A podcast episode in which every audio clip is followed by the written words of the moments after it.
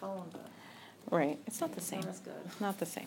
Okay, so, um, two points following up on last week. Last week, we spoke about, um, using our mind, using our free will, noticing that there is a choice.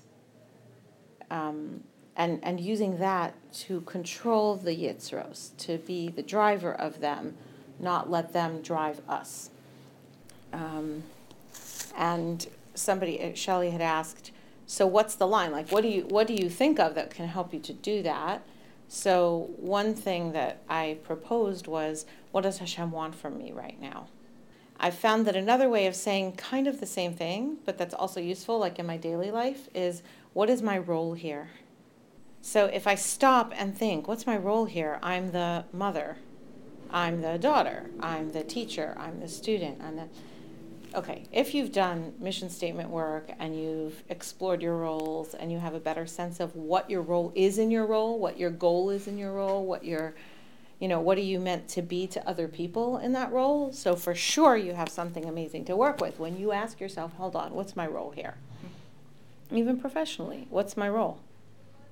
What, what do I represent? What, what, what am I to people when I work with them? Right? So if I've done that thinking ahead, then I'll have a shortcut answer. But even if I haven't done that thinking ahead, if I realize, wait a minute, I'm the grown up, I'm the mother, right? So probably it's not for me to have the temper tantrum over here or to feel insulted by what this kid said. Like, I'm the mother, they're just a kid. They're upset, right? So my goal, like my role is to be the mother. The mother is to educate or provide a sense of security, right? Which also comes from like not being so volatile and you know, so then I can like figure out what am I supposed to do based on that. So that was one thing I wanted to throw in there.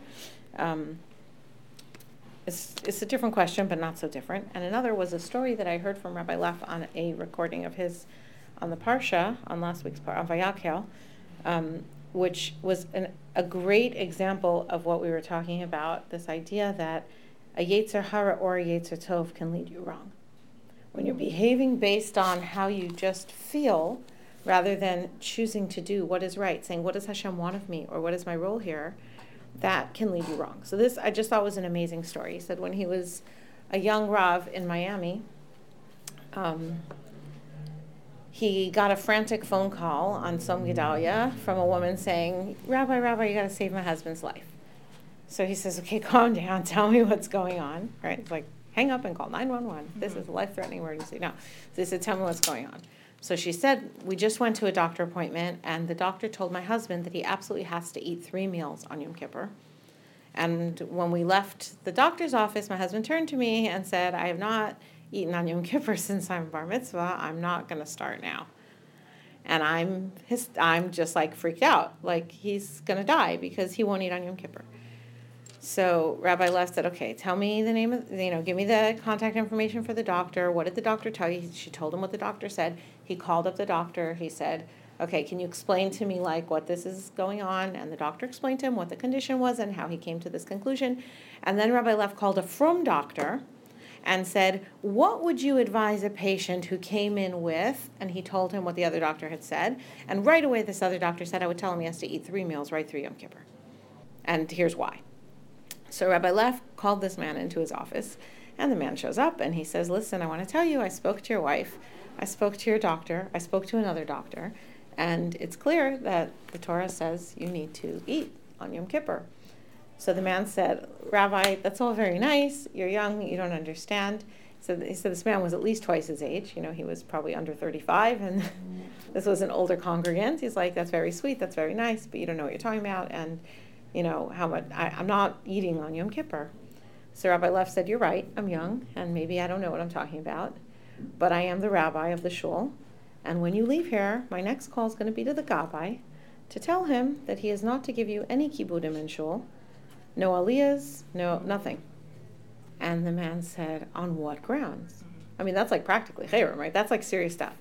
And Rabbi Leff said, You know, in our shul, it's true. We, we've been known to give aliyahs to people who are Machal Shabbos, different reasons, whatever. They're not always so frum. He says, but we have yet to give honor to someone who does avodah zarah. And the man is like, what? He says, look, I'm a, I am a rabbi. I may be young, but I'm a rabbi. And I know that my God says, Thou shalt eat on Yom Kippur. So I don't know what God you're worshiping that's telling you not to. Maybe it's Zeus, maybe it's Jupiter, maybe it's the Yom Kippur God. I don't know. But we are not giving honor to someone who worships some other God. Because our God says you got to eat on Yom Kippur. So this says Lamaisa the man ate on Yom Kippur. Okay? But that story so encapsulates, like, I think we all could sympathize, right? Maybe mm-hmm. our first gut reaction when we heard this man said he left the office, I mean, what, if it wasn't for the fact that we already knew his wife was freaked out and calling the rabbi, right? Our first reaction, if we heard somebody who was told, like, you have to fa- eat on Yom Kippur, who says, you know what? I just can't do it. It's Yom Kippur. My whole life I've fasted on Yom Kippur. How could I bring myself to, right? And we would say, like, wow, we have so much respect for that. And the fact is, it's it's just a Yetzer. It's a Yetzer Tov, but it's just a Yetzer. It's just a drive. It's a pull. It's an emotional leaning that isn't actually being guided by what is God's will for me. And as soon as, you know, Rabbi Leff painted it in pretty stark contrast, you know, to make a point, but but the point is a real point, which is what does God if you would ask the question, what does God want of me? God has made it pretty clear that what He wants of you is to eat on Yom Kippur. Um, it sounds like it's a Yetzer Tov, but maybe it has become the Yetzer Hara. Yeah, exactly. Right. I mean, my point is it's a Yetzer. Yeah, okay. Right? And, and going in accordance with the way Rabbi Schwab taught it, where, like he said, look, whatever you do, Yetzer, Yetzer Hara or Yetzer Tov, we tend to think that like Yetzer Tov is like our good voice, our voice of conscience, our voice. Mm-hmm. It's it may or may not be. Both of those are coming from the level of our what we'd call the Yetzira, Yetzer, right? And both of those are in within the physical realm. They're part of our physical body, our physical construction. They're at the level of our emotional state. Our emotional state is part of our physical overall being. Okay, so that's that's it's lovely. It certainly seems like if you got to choose one, Yetzer Tov is better than Yetzer Hara. When we have this kind of nuanced understanding of it, not not like the little kids one, like listen to your Yetzer Tov, not your Yetzer Hara, right? Like that's not what we're talking about. We're talking about a deeper Just understanding of it, but recognizing that there's something above Yetzer, which is Seichel, which is your, your mind. And your mind is what you use to make a choice. And making a choice is what makes you human. Well, you have emotion. You have emotion. You have emotion, you have but it's okay. It so Rabbi Orlowek says emotion is the motor, and your mind is the steering wheel. Mm-hmm. That's a very, very helpful mashal. Your emotion is the motor, it's the engine. If you're steering and there's no emotion happening, there's no excitement, there's no push, there's no drive, you're not going to get anywhere. Right? That was that. They kill off the whole Yetzer Hara, and the next thing you know, nothing's happening. God says the world's not going to last like this.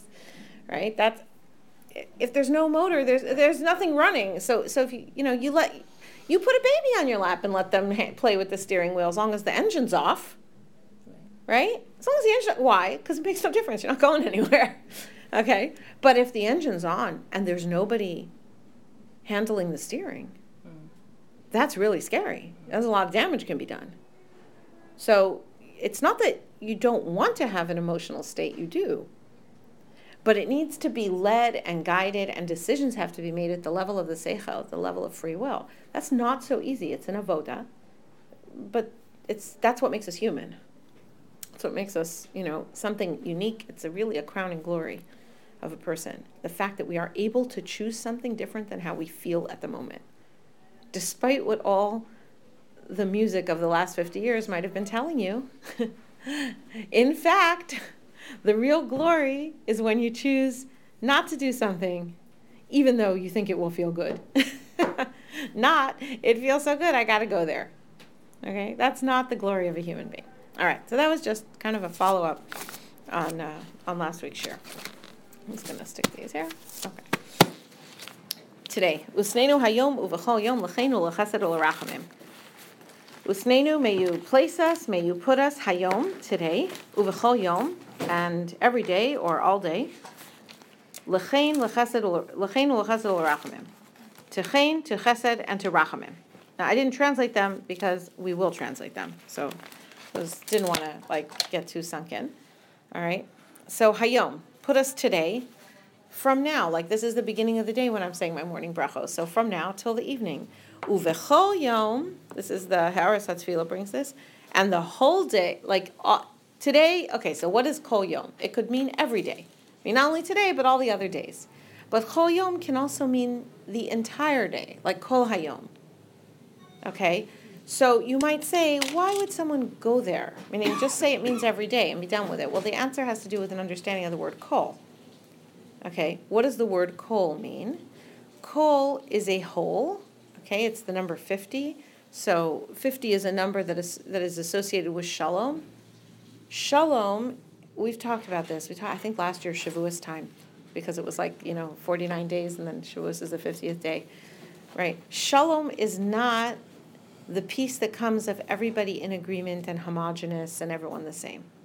Shalom is the harmonious functioning of different powers or different forces.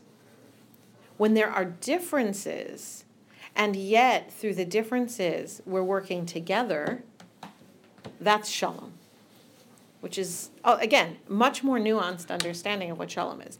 Shalom is associated with the number 50. Okay, so it, it has to do with it. Okay. But there's something else about kol. At the end of creation, Vayar Elokim, Hashem saw as kol asher asa, the whole that he had made. Vehine tov me'od. So we learned last week what was the tov me'od, right? The tov, those are the things where we can see that they are good. We can already see that they are in the way that Hashem's ratzon is they should always be. They're not en route to being that, they already are that. Okay, we covered this also in Hanosen Liyaif Koach. The Vilna Gaon talks about um, Tov versus Ra. Okay, we're gonna. I'm, I'm gonna get to that soon again when we get to Chasadim Tovim. So I won't go into it now. But Kol. So there's Tov, and then there's Tov Me'od, where there's effort being put in, where there's a process happening, where it isn't there yet. That's Yetzer Hara. That's death. That's all these process till we get there. That's sleep okay? All these things where you can't see that we're actually functioning as we're supposed to function, and yet it's the ground toward getting there. Okay, so when you know that Vayar is Kol Asher Asav Oh, right. So then you see that it's Usnenu Hayom Uvechol Yom. Why you might not just say it means every day, but rather from night until morning. Mm-hmm. Hayom today. Now it's the beginning of the day. So from now till evening uvechol yom, and the entire day, meaning also the night. Now, this should sound familiar to you, because despite the fact that we're all busy getting ready with costumes and shalach manas and whatever, right? In fact, it's not so far from Pesach. And in the Haggadah, when you're in that big rush, like after the Manishtana part and all the fun of the starting the Seder is over, and now you're in sort of a rush to get to like the songs, so you kind of race through Yemei Chayecha Hayamim, Kol Yemei Chayecha Halelos. How do we know when we need to mention Yitzias Mitzrayim? So from the words Yemei Chayecha, we learn it's the day. From the words Kol Yemei Chayecha, we learn it includes the nights. You see how it's the same thing, right? You turn it into kol, and now you realize it's including different forces. The number 50 is shalom, which is, right, the harmonious function and cooperation of different forces. So kol, well, now I have the word kol, I realize it can't just be the tov, it's got to be the tov with the ra. It's all of it together because that's what kol is about. Okay, so yimei chayecha halelos. You also have yimei chayecha ba'olam hazeh, kol yimei chayecha lahavili mosa mashiach, but it's the same idea. Same, same concept. Okay. Second. So you said Um, shalom was the, Harmonious function of differing forces. It can be opposing, they can be just different, but when they're functioning together in harmony. Okay. That's what you said shalom means? That's Sorry. the definition of shalom. Yeah, I'm pretty sure we talked about this last year going into Shavuos, somewhere in Sfiras Omer Shavuos time. Because 49, 50th day. Okay. Even there, okay, and What's the word tov? Gematria of tov? Man. Six is fifteen, seventeen. Seventeen. Okay. So uh, in the Sfiras Omer, it's a it's a 49, 50 day period. So first you have 33 days, right? Uh-huh.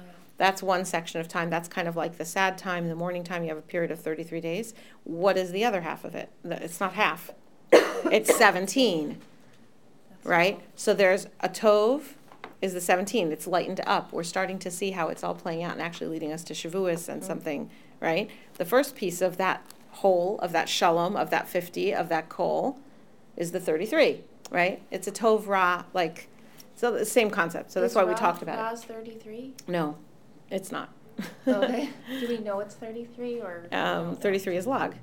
Gal, Oh, it's uh, Yeah, yeah, something log. that, that, right. that bubbles over. A lug is the fundamental vol, uh, measurement of liquid volume in Torah also. Okay, that's, that's a different topic. Chen ulechesed ulerachamim, what's the difference? So chen, grace, I don't know, how we're we going to translate chen? So Rav Hirsch translates chen as, okay, related to chinam, like free.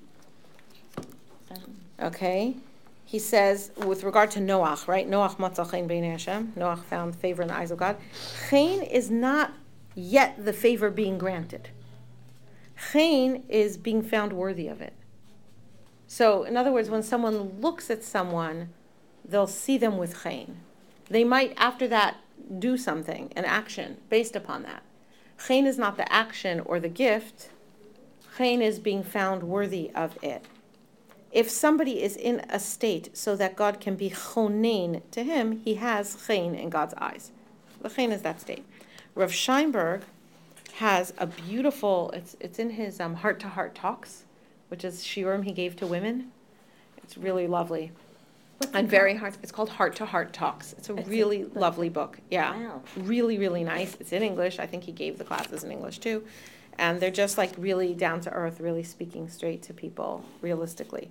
Okay, so he says, what's chen? Esther had chen, Noah had chen, Yosef had chen.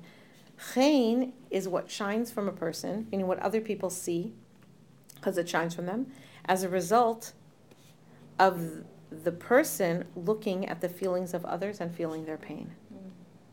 You A that one more person, time. when a person looks at other people and feels their pain, then when some other person comes and looks at that person, what they see is chen.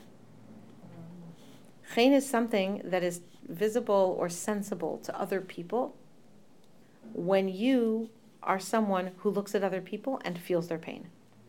Very, very interesting. What's chesed?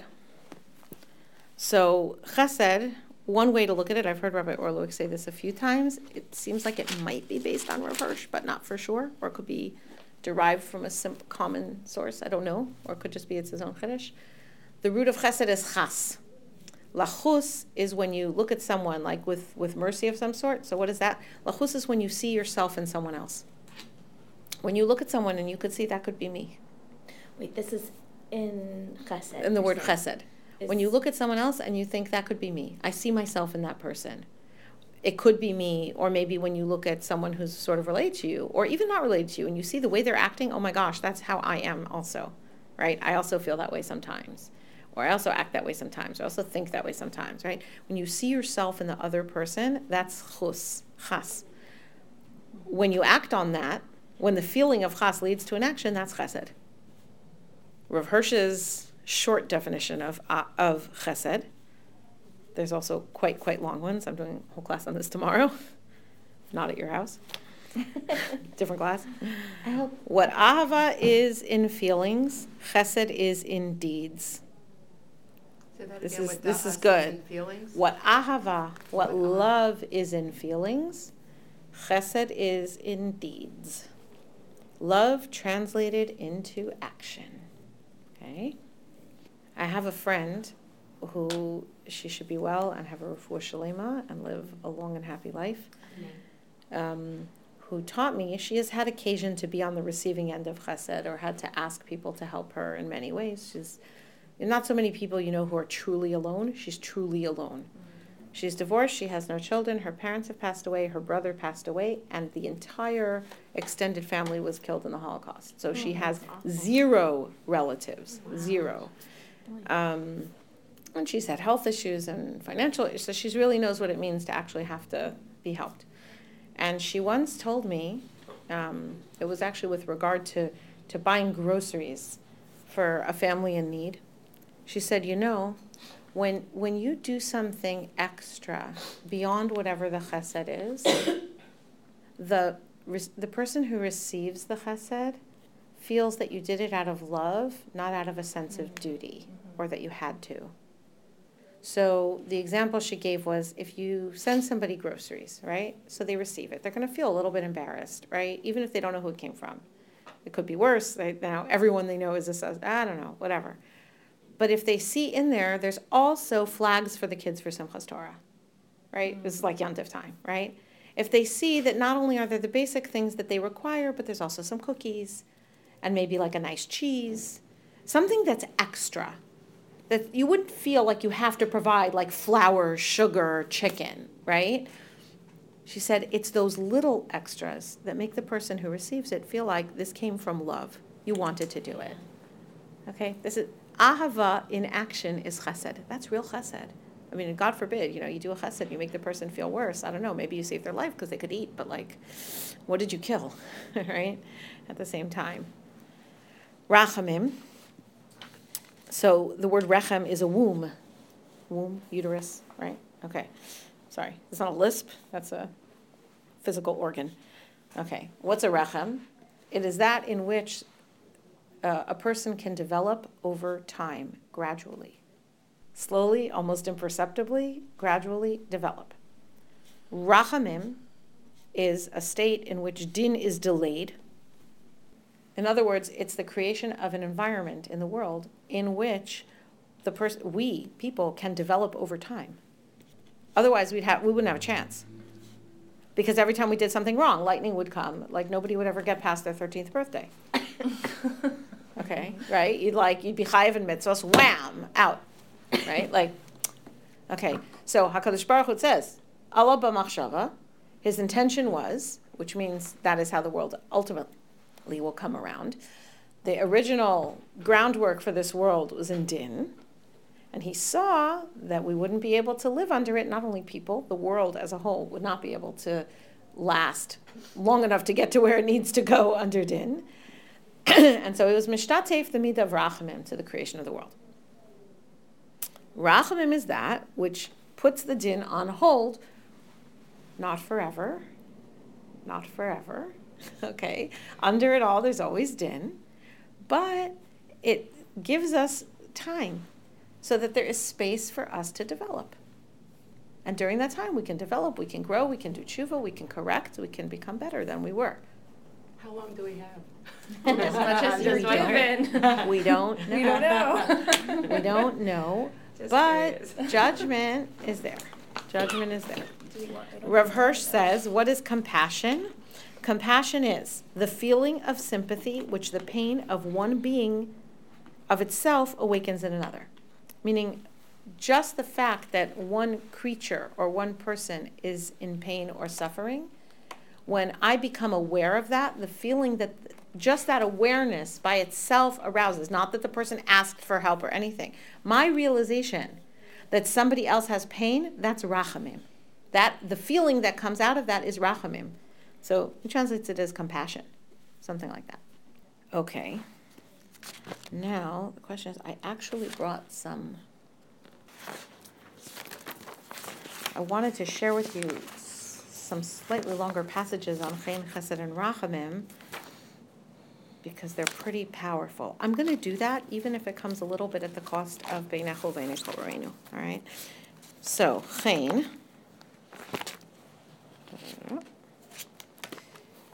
Chen, matzah chen be'ene, found grace in the eyes of, or found favor in the eyes of someone, it doesn't mean, therefore, you'll be excused from punishment. Like, oh, please, please. No, that's not what it means. Finding favor means it is always used in cases where the granting of a wish or a favor is to be expected by somebody from somebody. It's nothing to do with punishment or not being punished. Chen would arouse a feeling of wanting to do, give a favor, provide a gift right? It's not about what someone deserves or doesn't deserve. One of the key things about chen is that relationship to chinam, which we would say is like free, right? Meaning it's when we say Hashem, please give us chen, chesed, and rachamim, right? We're not saying give us something because we've earned it. We're saying please just look at me, and when you look at me, see somebody you love and and give to me. Keep giving to me. The fact is, you know, how much have we earned? Hmm. It's a little scary, right? But we don't come on those terms to God. Say, please, Ribbon Shalom, help me. Okay. Thus, I'm, I'm a little bit skipping over. Um, finding chen in the eyes of God is not just by chance. It only it's not just random, right? Oh, he happens to like this one, favoritism, right? No. It only occurs with those people whom God furnishes with quite special strength and means for quite special purposes. That's interesting. So we find this this case in what he's saying is if you look in Torah, Metzias Chen, the idea of a person finding favor in the eyes of God, is going to be describing a situation where Hashem is going to grant the person a favor, is going to do something for them, not on the basis of whether they have earned or not earned it, but on the basis that Hashem has given them special strength and means to handle special circumstances. Wait, say that one more time. I'm God has granted them, uh, well, his words are God furnishes them with quite special strength and means for quite special purposes. Rav Hirsch, this is Rav Hirsch on Noah. Wow. I mean, think about it. Yosef, Esther, Noah, those are quite special circumstances. Kind of being on their own in every case with the life and death of the whole world, sort of depending on their strength to follow through and have the right bechira, not follow a yetzer, not follow an inclination, not go with what seems like it would feel right. In every case, God has given them special strength, and He has prepared and sees in them someone to whom He will grant the chesed. Right?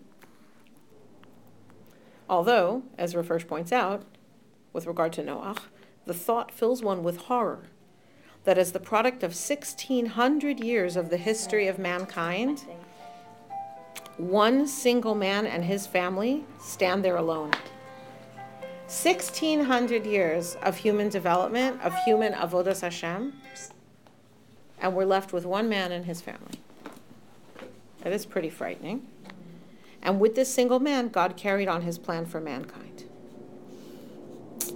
Okay.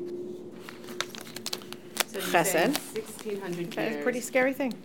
Yeah, that after Hashem all that. provided- No, no, what he was saying is it's a pretty scary thought that, that it came down to one man. But that is a special circumstance, right? And he needed special strength for it. Okay, with regard to chesed. Okay.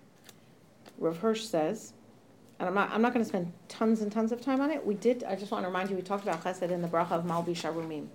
We did quite a lot on chesed there. Okay. You have to, we, we need to see other people not as our rivals for the acquisition of good things on earth.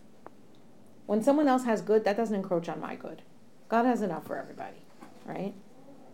So to let your neighbor have the spot of earth on which God has set him, as he has set you on yours, and even to let him prosper on it, all this amounts merely to not hating him. That alone is not yet loving him. That can be an avoda, by the way.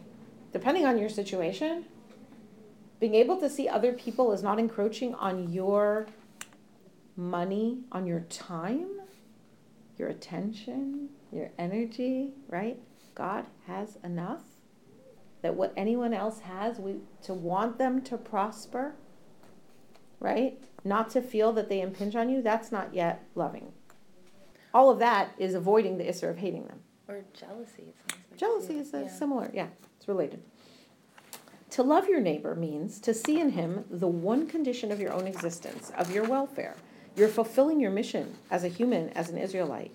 And so, in the desire for your own being and living, to include the desire for your neighbors also. You remember what Rav Orlowek said about seeing the other person, right? You feel chas, you see themself and you see yourself in them, and the and the action that comes out of that is chesed. So then he says, like, wait a minute, you're gonna you're gonna say, wait, I'm supposed to see somebody else as an indispensable condition for my life. I mean, yeah, maybe if it's like a spouse or a child or a parent, right? Best friend. but somebody that I'm feeling like a little tense about, this, okay. The indispensable condition of your being, your welfare, and your mission. Who could be so dull as not to feel this? I read this and I went like, oh me. Maybe you could explain. Imagine for a moment that all your fellow men whom God has placed at your side have disappeared, and that you are alone on the desolate earth. What would be your existence? What pleasure could you have? Okay, by the way, you know, when you see this, I happen to bring it to you next to his other discussion of Chaim. Hey, we're talking about Chesed with Noah. Like, it has happened. Mm-hmm. By the way, Esther wasn't in such a diff- different situation. There were other people around, but she was completely cut off from her entire family and her entire people.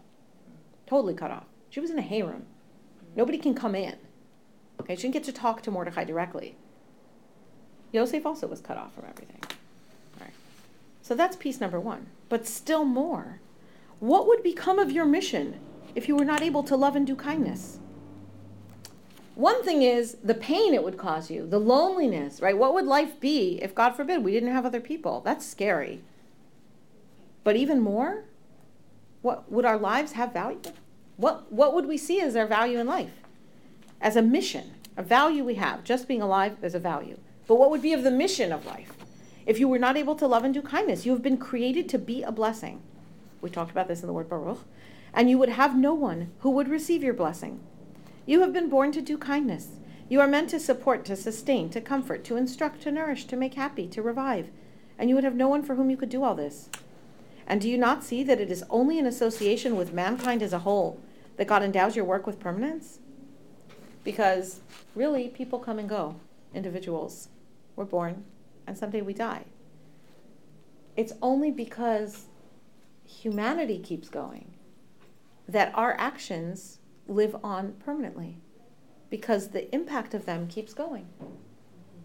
A lesson we taught somebody, an impression we made, an inspiration we provided, provided, a chesed that we did, right? All those things live on in the people who continue after us, and they pass them on to others.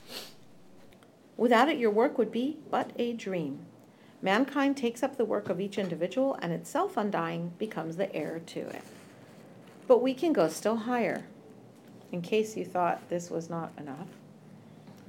But it's something to, to think about, yeah? Mm-hmm. I, the Lord, the personification of love, and the Father of all beings around you, I have called them all, like you, to life and well being. Mean, just like God loves me, and He made me alive, and wants me, that's how He feels about you guys. That's how He feels about everyone out there. He loves them and created them and wants them.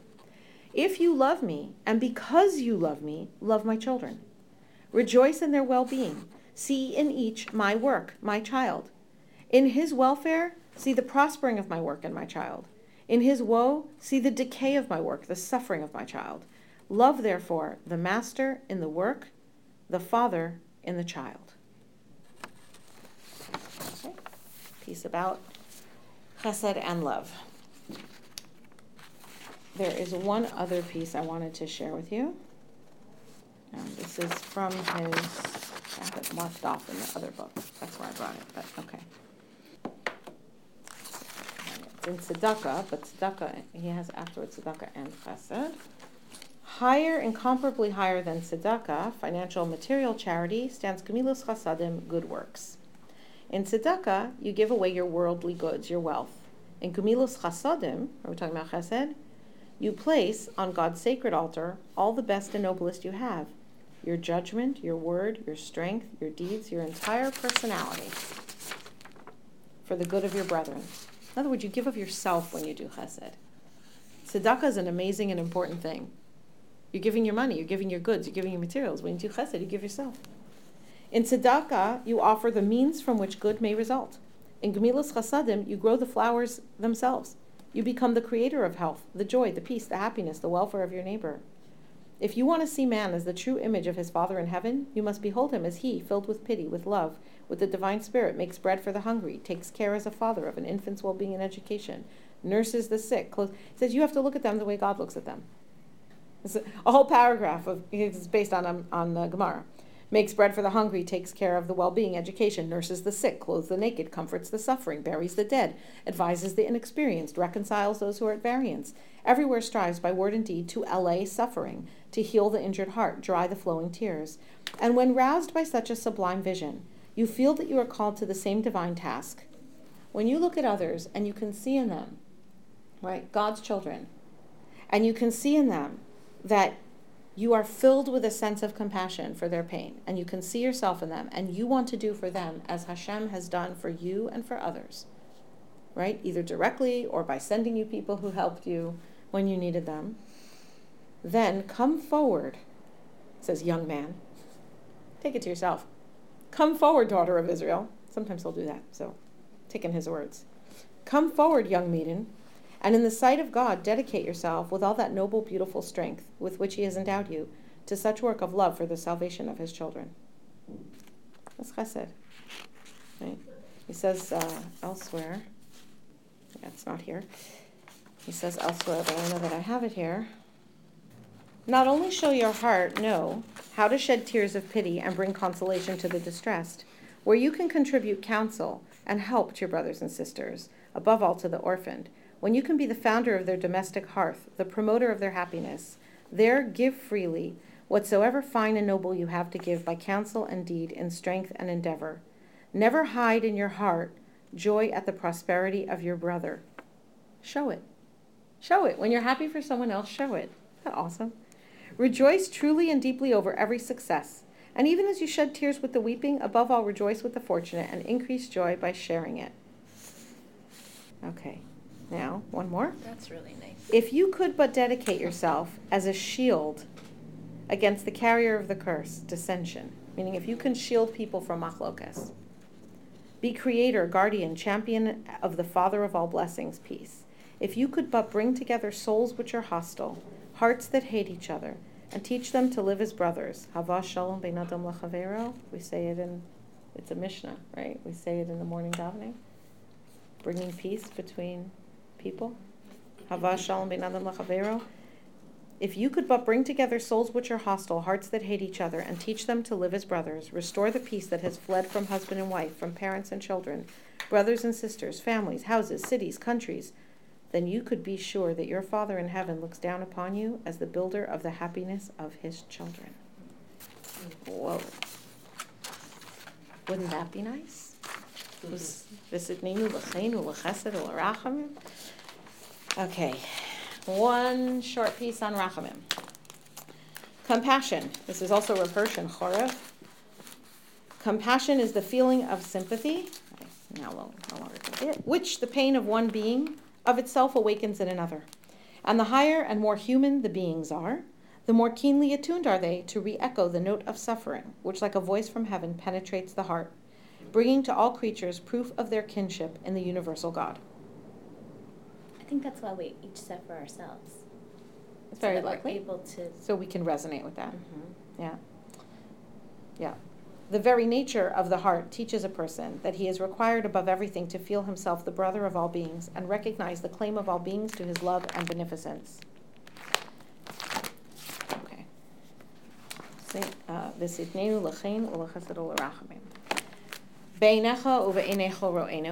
in your eyes and the eyes of all who see us. All right, so you got to ask the question. I understand that I want to be seen by God with Chayin Chesed and Rachamim. Why would I daven to be seen by other people with Chayin Chesed and Rachamim? Why should I care what anyone else thinks? Right, but you should. I don't know. Sort of sounds like it, right? Right. I Okay. mean, So here's here's what um, what Rav Schwab says. He says, first of all, it's a normal desire to want to be liked by others. right. Okay? There's only so long also that you can expect someone to hold out, not being liked by others. Like it's not so, so sustainable if you don't have somebody, right? That's part of like if you look at Esther, if you look at Yosef, if you look at Noah, right? This kind of like needing some special strength to be granted to deal with such a situation, like in a place where everyone's against you and you're on one side. Okay, as a Jew, we have a genetic ability to stand up to that kind of test, but it's very, very hard. Right? It's Avram creates- Ivri, he's on one side, everyone's on the rest. A sense of community when you're Oh, that's interesting. Yeah, Yeah, it can create a sense of yeah. community, belonging. right. So, you know, v'nim tzachein v'seichel tov b'nei Elokim v'yadam, we say that in benching, right? May we please find grace and favor and be seen as intelligent in the eyes of Hashem and others. Um, Pirkei Avos, Rabbi Omer, Ezo hiderech yeshar sheyavor lo ha'adam. What is the straight path that a person should choose? A person has to choose what to do. What's the straight way to choose? Kol shehi tiferes leoseha, lo min ha'adam, which refers translates as, when we're faced with a choice of action, there are two things we should consider. First, whether the action will be a glory to us in the eyes of God. In other words, will it accord with the will and ordinances, halacha, the ratzon and halacha of God, so that its performance will be to our credit? And will it be a glory in the eyes of other people? Is there a chance that it will be misinterpreted by others? That what will be? Our action. I have a choice here. So, what is God's will? What is the halacha? I want him to look at me, first of all, and see somebody good. And then I have to evaluate how are other people going to see this? Could this be misinterpreted? Okay, now he doesn't say how you paskin if those are in conflict. He doesn't. He just says you have to consider both of those things. It's a rule of thumb. What's the straight way to go? It's a rule of thumb. And he quotes a pasuk in Bamidbar, "V'yisam nekiyim me'Hashem u'me'Yisrael." You should be clean in the eyes of God and Israel. Now you'll notice that in all of these cases, God is first. Okay. L'chein chesed harachmim be'einecha uve'einei chol ro'enu. Obviously, it's not about what other people think more than what God thinks. Mm-hmm. It's about what God thinks. But we should stop and consider how will other people interpret this? Maybe I need to do something even above and beyond the simple the simple obligations to God. Maybe there's something more that I need to do that the halacha wouldn't demand of me. You know, like maybe I'm dressed tznius, but I'm but I'm dressed really sloppy. Okay? So how will other people interpret that? I know that it's a miracle I got out of bed. God knows it's a miracle I got out of Just bed. describing me right now. But if I, we all, we're all looking good. We're good. Okay. Oh my gosh, we all have shaitos on. Like this is like, to me, you know, it's really funny. I came Oh, into the school wearing a tichel one day, and somebody didn't recognize me. They're like, "Oh my gosh, I've never seen you not in a shaitel." Now this is funny for anyone who's known me for any amount of time, because in Israel, like people didn't recognize me in a shaitel, except at work. I, I wore it for work. Why? So why? Why do I? Right? What do I care? Do I care what other people think of me? First of all, it could be I do, because like I'm not at such a level that only care about what God thinks of me. I hope to strive in that direction, right? But it's more than that. How will it be interpreted by other people? I do have to be aware of that. I have to be aware of the fact that other people will see that as not so professional. Okay, so if it's against, like I, I have a friend in Israel, she's Israeli, and she wears only a tichel. She doesn't wear shaitel, she's Sephardi. They don't wear mm-hmm. shaitel, okay? So, and she runs a very successful software outsourcing company. Like, she works for the big name companies, okay? And she's done it, and that's fine. Like, because in the end, like, she's not gonna do it because of what other people think. This is how she understands it's the halacha. For her, that's the halacha, okay? For me, that's not the halacha. It's not the case. So, it's more work for me. It is. It's more of a schlep. It's really faster to just throw a tichel on, okay? But I have to, I do have to take into account how it will be interpreted by other people. And maybe they'll be misinterpreted. But I do have to at least take that into account. And if it means a little bit more work for me, so maybe it means a little bit more work for me. And how you'll feel about yourself in front of other people. That could also, right, so that's also a How we factor. feel Then I, but then it's not a misinterpretation of theirs. It's not how they'll interpret it. It's how I'll actually present myself. Right. So that's also a factor in performing my role. In other words, what is my role in this? What does God want me to do? This sort of like the will versus the halacha, right? What, what's my job here? So if this is my job is to, you know, then if I'm gonna do the job, I better do it well. And I'm not gonna do it as well, then that would also be a factor. No, I'm thinking about what you said also. I'm thinking my daughter, when she had this interview and it was over the phone, she could have been in her pajamas the whole time, but she Right. like completely got dressed with her shoes and nice She's and right. everything so that she can She's right. By the way, there's research to show that, like, people do perform better in uh, phone interviews, phone conferences, when you're dressed for work properly, even though nobody, even if no one can see you. Okay. So I just wanted to share with you two points that I've noticed. This is not in anyone else's name. This is just things I've noticed. Two things about peer pressure, two functions of peer pressure. Okay? Because it's kind of annoying. Like, why should I have to think about what other people think of me? Okay, so I've noticed that there are two positive functions of peer pressure. I don't think I need to tell you the negative functions of peer pressure. Mm-hmm. I think we know them. maybe not. Anyway, but I don't have them written down, so it's too bad. One function is to keep you doing the right thing even when you're not in the mood. Right? Mm-hmm. So maybe you're used to wearing short sleeves and then you start wearing longer sleeves because it's tznius and you keep that up for six months or eight months or 10 months. Maybe you're in Neve or, right, you're in a frum neighborhood and then it gets hot and you're so uncomfortable and maybe you're not so inspired right now. Maybe you've hit a little bit of a slump and you're waiting for the next inspiration to come and wake you up and the fact that you're thinking, what will other people think of me? Can keep you doing the right thing until such time as you'll pick yourself back up again. Mm-hmm.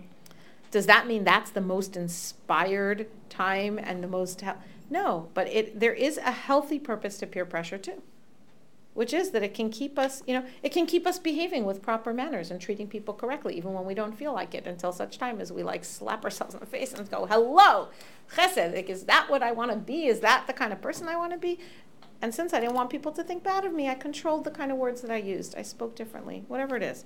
A second purpose, a second function of peer pressure that I've noticed is it helps us to see ourselves a little more objectively or hold a mirror up to ourselves.